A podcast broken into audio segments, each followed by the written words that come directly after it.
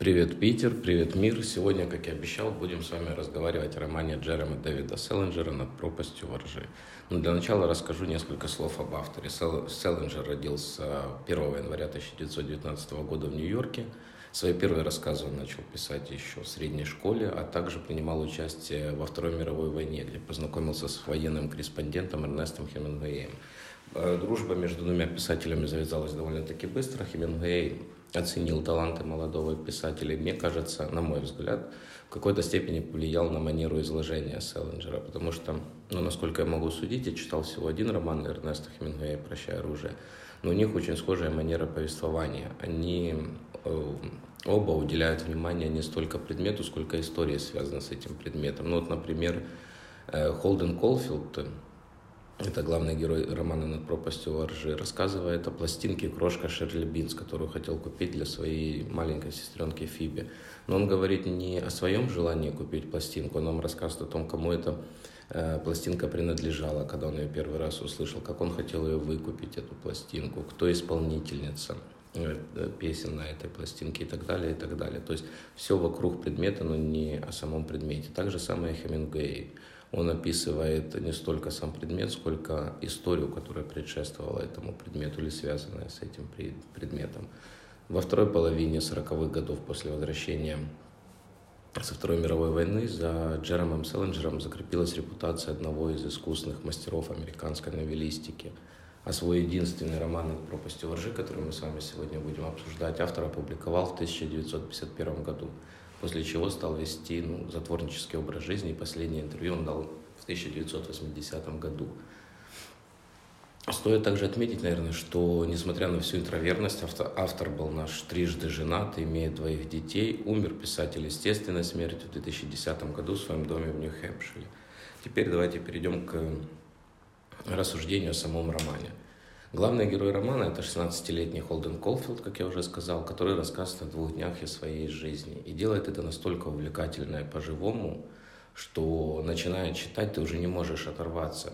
Чего, столько, э, чего только стоит его размышления о том, что он увидел в окне отеля, когда он рассказывает, как консьерж отеля помог ему занести чемоданы, он дал ему чаевые, тот ушел, и когда наш главный герой остался один в номере, он начал смотреть в окно и видел, и описывать то, что он видит в корпусе отеля напротив. И он нам рассказывает, как в окне напротив мужчина переодевается в женщину, расхаживает у себя по номеру, а потом усаживается перед зеркалом и любуется собой, покуривая сигарету. Сам главный герой называет это пошлятиной. И тут же рассказывает, что выше в окне парень и девушка набирают в рот воду и брызгают друг другу в лицо. И он рассуждает, и вполне естественно, наверное, так же самое я бы рассуждал, и вы, наверное, так же самое рассуждали бы в подростковом возрасте на его месте. Он думает э, и говорит следующее, что плохо то, что на такую пошлятину смотришь, не отрываясь, даже когда не хочешь. Наверное, в душе я ужасный распутник, размышляет наш герой.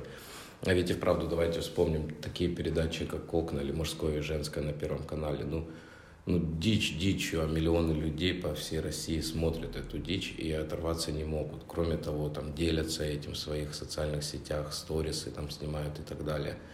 И эти сторисы набирают множество просмотров, множество лайков. И ты понимаешь, что ты смотришь на эту пошлятину, не отрываясь. Хотя смотреть на самом деле не хочется. Мне кажется, это вот чувство, которое вот присуще каждому. Поэтому если у вас такие же отношения вот к таким передачам, как «Окна», «Мужское» и «Женское», где показывают вот такую пошлятину и дичь, ну, то пишите в комментариях, делитесь своим мнением по этому вопросу. Главный герой произведения поднимает, как по мне, важные вопросы – которыми так или иначе задаются подростки. Наверное, в этом и прелесть этого романа, потому что когда ты читаешь его в подростковом возрасте, он откликается тебе, потому что в той или иной степени мы задаемся схожими вопросами.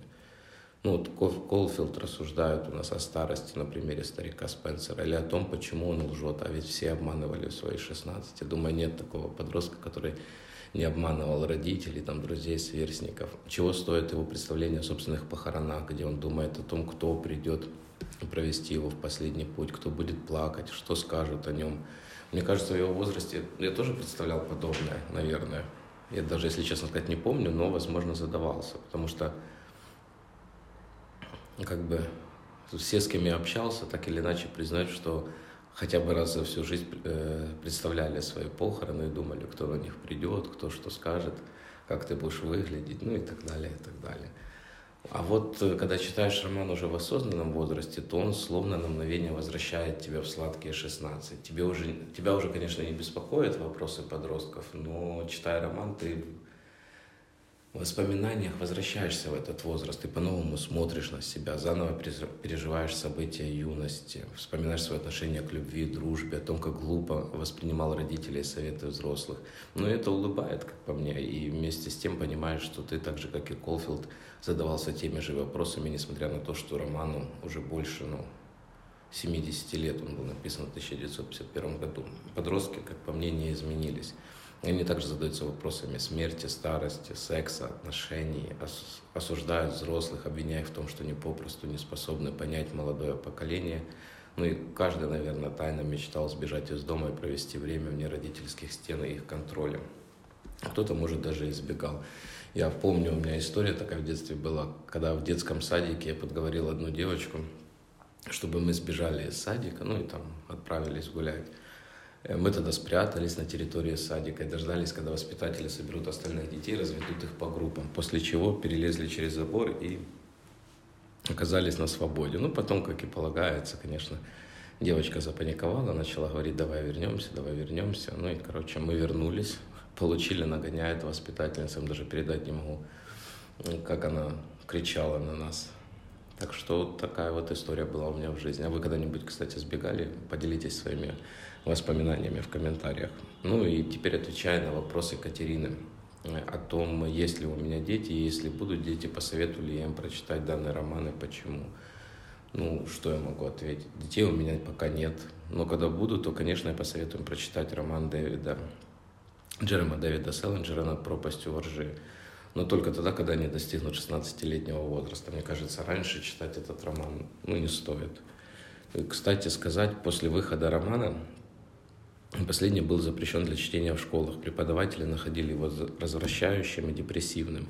Этот вопрос поднимает в своем романе 11, 2263 э, Стивен Кинг. Там он приводит рассуждение между двумя молодыми преподавателями, которые считают неправильно держать книгу над пропастью воржи в э, закрытой секции библиотеки. Ну и, собственно, кстати, из этого романа 11.22.63 от «Короля ужасов» я решил прочитать потом э, произведение Селлинджера «Над пропастью воржи». Теперь на вопрос, почему я посоветую прочитать его своим детям. Ну, я уверен, что когда у меня будут дети, и они достигнут 16 лет, они ну, с 90% вероятностью в этом возрасте также не будут доверять моим советам, задаваться вопросами о сексе, об отношениях с противоположным полом. И о том, возможно, как и многие подростки, будут переживать период юношеского максимализма. И здесь они, скорее всего, за советом пойдут к своим друзьям. Ведь давайте ну, вспомним себя в этом возрасте. Мы больше доверяли друзьям и сверстникам, нежели родителям. И чаще к друзьям обращались за советом.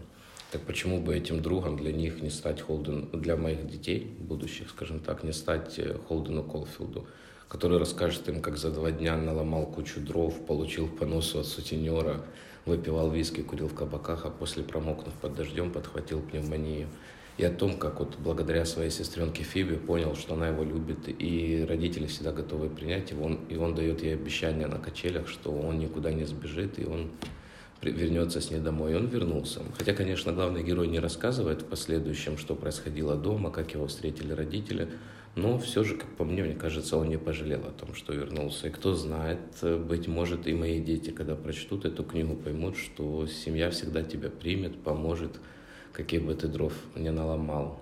В общем, вот так вот. Всем хорошей недели, ну и давайте вместе возвращать моду на книги. Делитесь в комментариях, как вы относитесь к этому роману, что думаете. Пишите, не стесняйтесь, будем рассуждать, разговаривать, размышлять, дискутировать, возможно.